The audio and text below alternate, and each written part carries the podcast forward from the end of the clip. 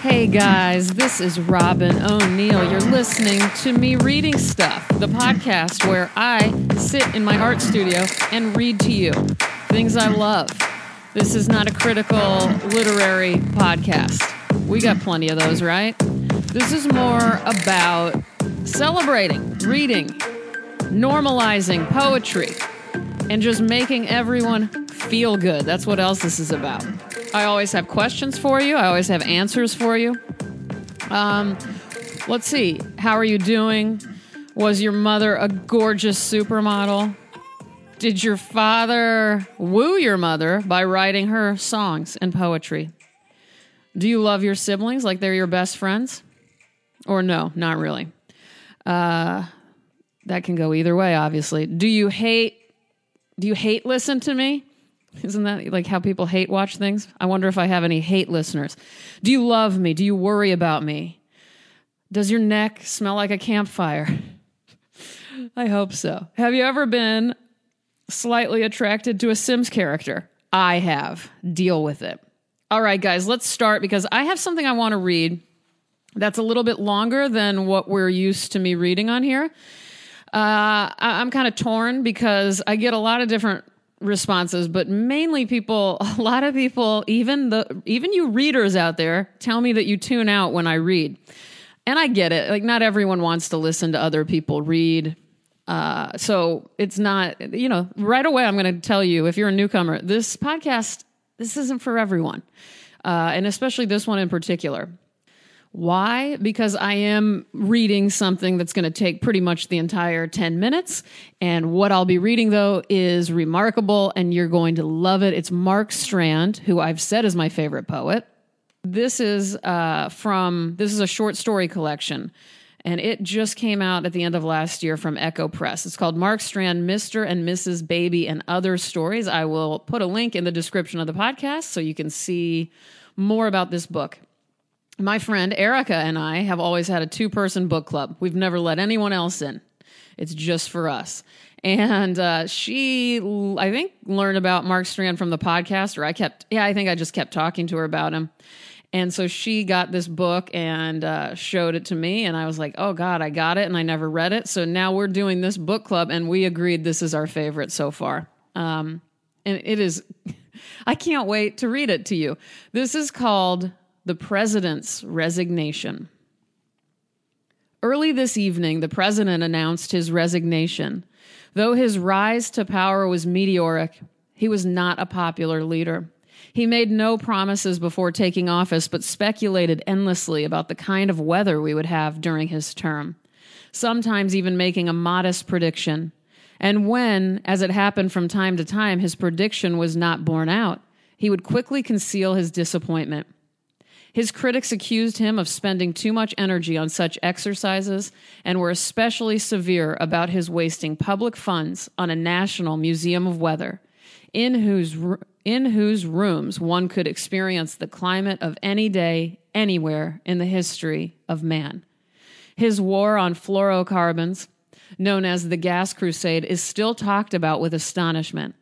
Among those attending the president's farewell address were the first minister of potential clearness and husband, the warden of inner and outer darkness and husband, the deputy chief of lesser degrees and wife, the first examiner of ambiguous customs and two secretaries, the, tre- the chief of transcendent decorum and friend, the assistant magistrate of exemplary conditions and two friends the undersecretary for devices appropriate to conditions unspecific and mother, the Lord Chancellor of abnormal silences and father, the deputy examiner of fallibility and remorse and daughters, the chief poet laureate and keeper of glosses for unwritten texts and follower. The president's farewell address. Ladies and gentlemen, friends and colleagues, thank you for coming this evening. I know how difficult for you the past few days have been and how sad you must be tonight. But I came to the presidency from the bottom of my heart and leave it with the best will in the world. And I believe I have weathered my term without betraying the trust of the people. From the beginning, I have preached melancholy and invention, nostalgia and prophecy, The languors of art have been my haven. More than anything, I wished to be the first truly modern president and to make my term the free extension of impulse and the preservation of chance. Applause. Who can forget my proposals, petitions uttered on behalf of those who labored in the great cause of weather, measuring wind, predicting rain, giving themselves to whole generations of days, whose attention was ever riveted to the impossible wheel that turns the stars, and to the stars themselves. How like poetry, said my enemies. They were right, for it was my wish to make nothing happen. Thank heaven it has been so, for my words would easily have been wasted along with the works they might have engendered. I have always spoken for what does not change, for what resists action, for the stillness at the center of man. Applause. Thus, we have been privileged to celebrate 51 national holidays, the 51 days I hesitated before taking office, the glorious 51 that now belong to the annals of meditation. How lovely is the mind when overcast or clouded with indecision, when it goes nowhere, when it is conscious, radiantly conscious of its own secret motions. Applause. And the hours spent reading Chekhov aloud to you, my beloved cabinet, the delirium of our own unimportance that followed, how we sighed and moaned for the frailty of our lives, not to be remembered in 200 years or even in two, and the silence that was ours, each of us overtaken with a feeling of moments prolonged, magically chronicled in the stillness of windows, beyond which the minute changes of the world went on. Applause. Friends, how can I tell you what the weather has meant? The blue sky, its variations and repetitions, is what I look back on.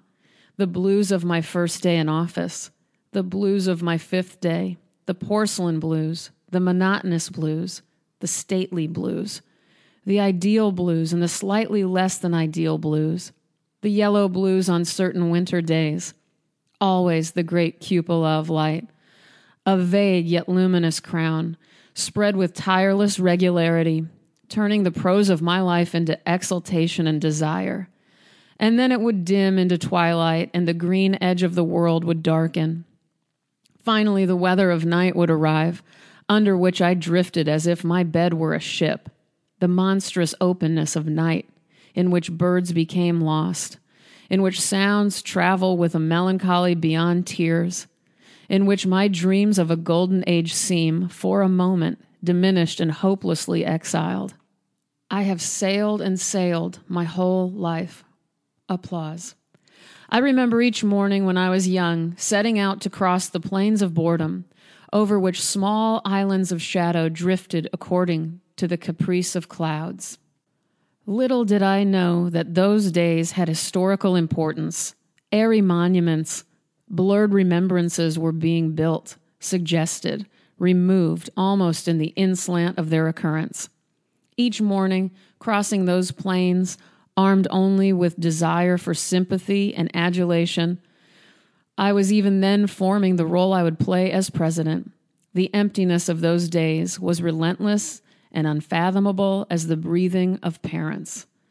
When would the world awake and acknowledge its light, that airy gold in which strange domes of gray paraded soundlessly far off. Applause. I have never ceased looking up at the sky, and I never shall. The deep azures and ultramarines of disappointment and joy come only from it. The blessings of weather shall always exceed the office of our calling and turn our words, without warning, into the petals of a huge and inexhaustible rose. Thank you and goodbye. Mm. Slamming my desk. You know that's good. That is a that is an incredible short story. Uh, there's no doubt about it. And you know I'm a weather watcher. I was just looking, um, taking down a note about the weather today. So listen up. Come fuck with me over on Instagram or Twitter. You guys are doing a great job telling me about your lunches, telling me about your moods. My handles on Instagram and Twitter are R O B Y N underscore O N E I L. I'm trying to hurry this up because I'm at 10 minutes. Those iTunes reviews aren't going to write themselves. I love you guys. Have a good one.